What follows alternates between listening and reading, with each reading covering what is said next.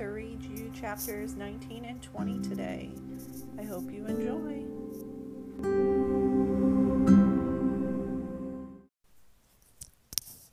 Chapter 19 Not So Sweet Secret. Just as I thought, my mother smiles when she sees Albert, Keisha, and me walk into Peterson's. She seats us in a booth right in the middle of the restaurant and takes our order. Keisha sits next to me, and Albert fills a good part of the seat across from us. So, Keisha begins, thanks for inviting us for ice cream. You're welcome. Must be cool to come here every day, she says. Is the ice cream free? Albert asks. My mom doesn't let me have ice cream more than once a week, and it isn't free, but we get it for half off, I think, I tell them. Albert fidgets a bit. So, do either of you ever miss Mrs. Hall? Our old teacher, Mrs. Hall? I say. She was okay, but I like Mr. Daniels' ways way more. He's nice. He is, Keisha says. Goofy, but in a good way. Yeah, I say. I do not think he is a trusting person, Albert says. Mr. Daniels? I ask. Albert rubs his palms on the top of his jeans. He inquired about my bruises. I think he hypothesized that they came from my parents. Then I had to speak to the school psychologist. He shifts in his seat. My parents rescue insects and arachnids from our home, taking them outside rather than killing them. It's illogical for my parents to save spiders and hit their own son. I look over at Keisha, hoping she knows what to say. She doesn't. I take a deep breath. Well, Albert, even I've wondered where all those bruises come from. His voice is quiet, like a boy. Not a robot version of one. There's a group of boys. I meet them many days after school. You meet them? Keisha asks. Well, no, he says. They meet me. I'm sorry, I say. He nods once and then stares at the floor. Can't you tell anyone? I ask. Albert shrugs. Well, do you at least hit them back? Keisha asks. I don't believe in violence, and anyway, it seems to me that big kids would get the blame in a fight. No one's going to think a big kid like me didn't start it, so they would assume I give the punches, not receive them. He stares at his vanilla ice cream and then looks up, maybe a little happier. This reminds me of ice cream on Ellis Island. You may have a skull full of brains, but again, Albert, no sense, Keisha says. When the immigrants came to America through Ellis Island, they would sometimes get ice cream for a treat. But they didn't recognize ice cream. They thought it was butter, so they would spread it on toast. We laugh. I think this is like that. Those boys just think I'm a fighter, so they, well, fight me. No, Albert, Keisha says. They think you won't fight. They think you'll just keep being their punching bag. That's why they fight you. His eyebrows scrunch up. Albert, this is no joke, Keisha says. They leave nasty marks on you. Don't your parents get mad? My mother would hunt down anyone who did that to me. My father is busy with his inventions, and my mother has other things to worry about. You should ask them for help, I say. I think Keisha is right. He shrugs. I don't want help. I should be able to solve this. Albert, Keisha says, her dark eyes wide and angry. You can solve this. Just don't let those boys pound on you. You said you're bigger than they are. Yes, I call them fire ants, a group of small beings that can become overwhelming. I laugh, but I'm sad on the inside. No, seriously, Albert. Keisha is downright mad now. Teach them a lesson. Hit them back. I don't think it is within my nature to hit someone. I will not meet violence with violence. I won't stoop to their level. Stoop to their level? I ask. If I act like them, I am no better, he says. Well, I say like this is like trying to give Jello a spine, Keisha says. Albert squints, which makes me wonder if he's actually mad. Some of the most lethal creatures on Earth are invertebrates. Don't throw that science at me, Keisha says. All I know is that you need to stick up for yourself. If you just let them do that, it's like telling them it's okay.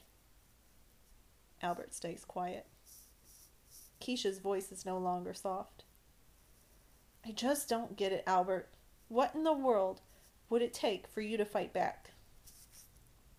Albert looks upset. I know Keisha is trying to help him, but I think it's like throwing him an anchor for a life jacket. So, Albert, you've always liked science? I ask, trying to get another conversation going. But Keisha gasps and looks at the ceiling, frustrated with Albert. Yes, Albert says. But, Ally, I would like to ask you a question. Sure, go ahead. Shay is not kind to many people but I have observed that she is the most unkind to you, and I don't understand it.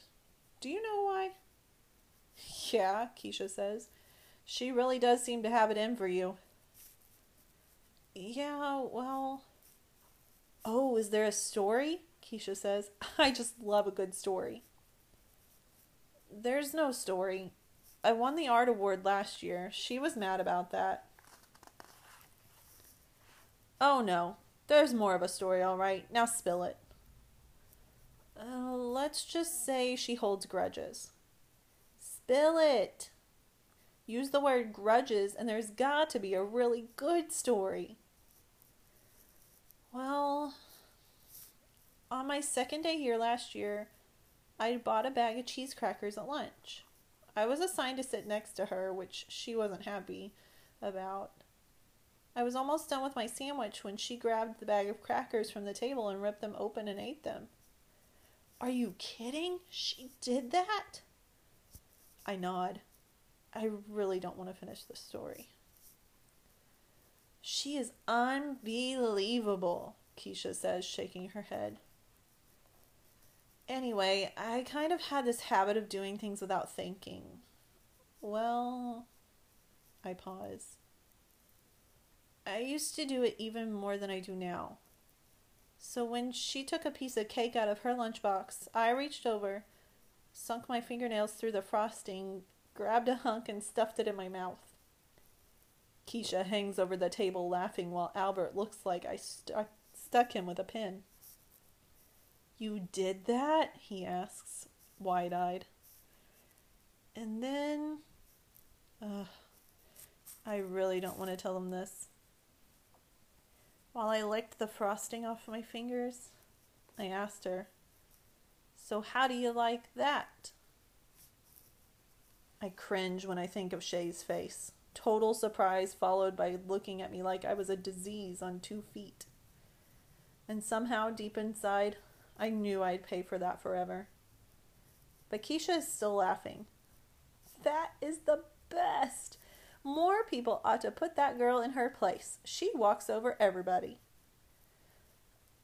I kind of think out loud. She thought I was a freak. She deserved it. Just taking your food like that? Are you kidding? Well, the thing was, I say, and then I stop because I can't quite push out the rest. I was mad that she'd eaten my crackers. But when lunch was over, I reached into my jacket pocket and found mine. Keisha laughs loud and long while Albert raises his eyebrows. Wait, Albert says. She didn't actually eat yours? I shake my head. So she thinks you grabbed a hunk of her cake for no reason? Keisha asks. Uh, yeah, kind of, yeah. Keisha's laughter gets even louder just as my mother is looking across the restaurant, giving me the look. Keisha leans against me and says, Okay, I admit it. That is the best story I've heard in My whole long life, Ally Nickerson.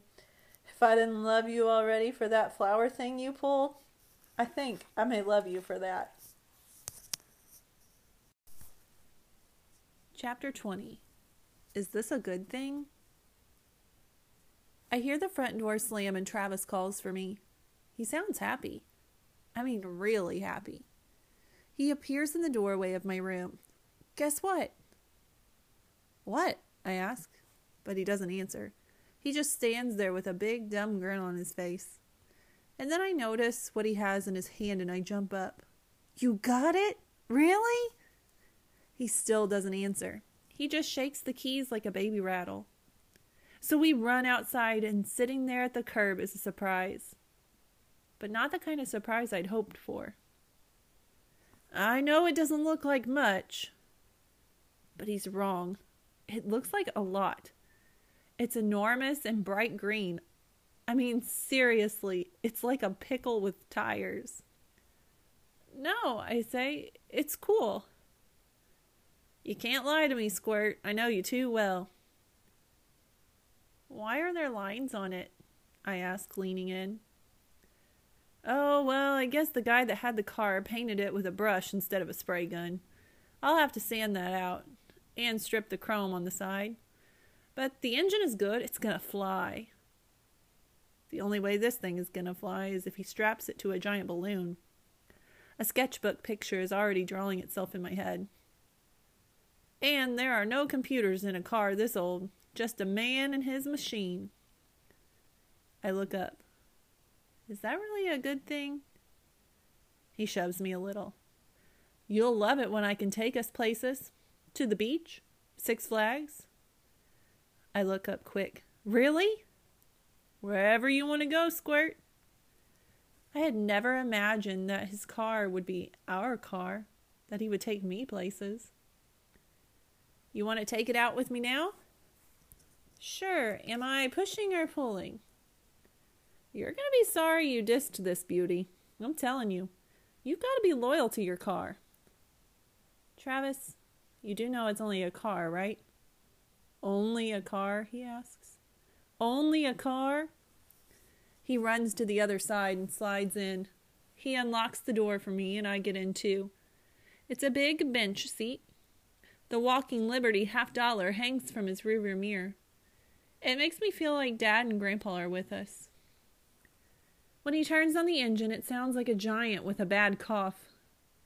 We head up Farmington Avenue past St. Thomas Church. It had been raining all morning, and now it starts again. Big drops of rain fall on the windshield like bombs. Travis pulls over and grabs a silver spring and a piece of wet rope from the glove compartment. What are you doing? He jumps out into the rain, grabbing the windshield wiper on my side and connecting it to something at the bottom of the window with the spring. Then he ties that wiper to the second wiper and throws the rope through his window and jumps in, laughing and dripping wet. What are you doing? I ask. Three hours, he says. What are you talking about? Three hours after this thing was registered this morning, the wiper motor went out. So I went by the hardware store and rigged this up. Watch. With his left arm, he pulls the rope and the wipers clear the window of water. When he lets go, the spring yanks them back down, slapping the bottom of the window. Hey, I thought you said you were a genius, I joke. I am. All geniuses deal with bugs in the system. Isn't that more like what anteaters do?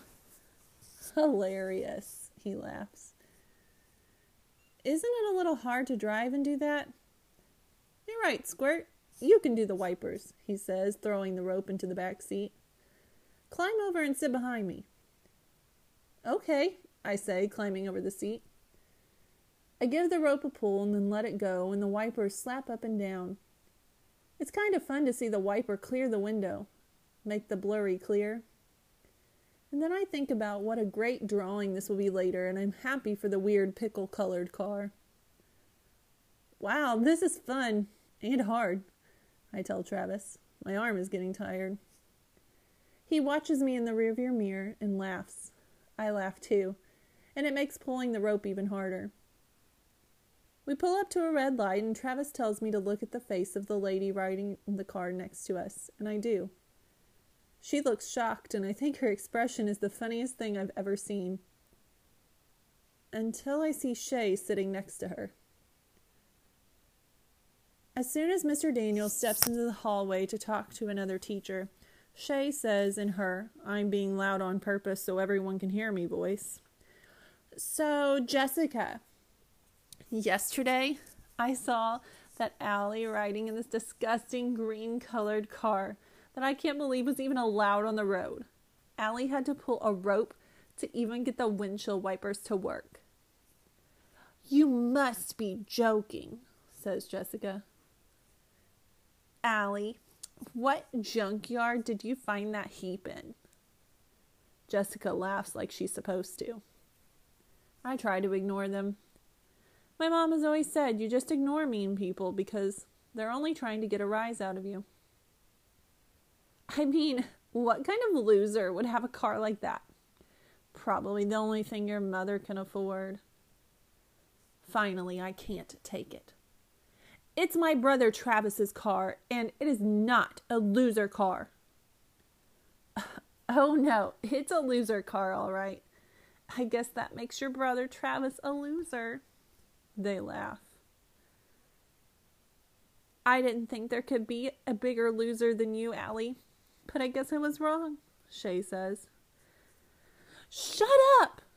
I say to Shay just as Mr. Daniels walks back in.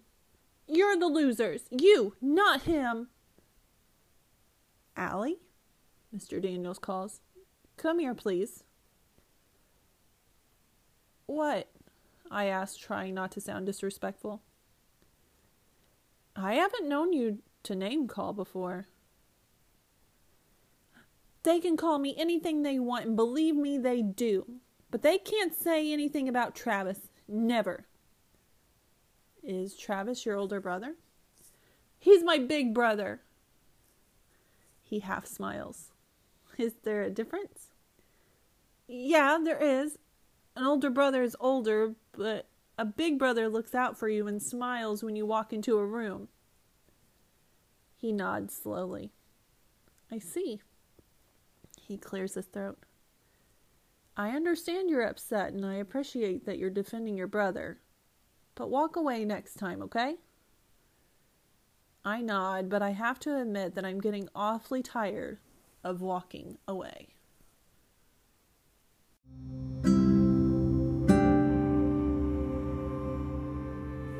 All right, I hope you guys enjoyed our chapters for today. I can't wait to see what Ally does next. Can you? Until then.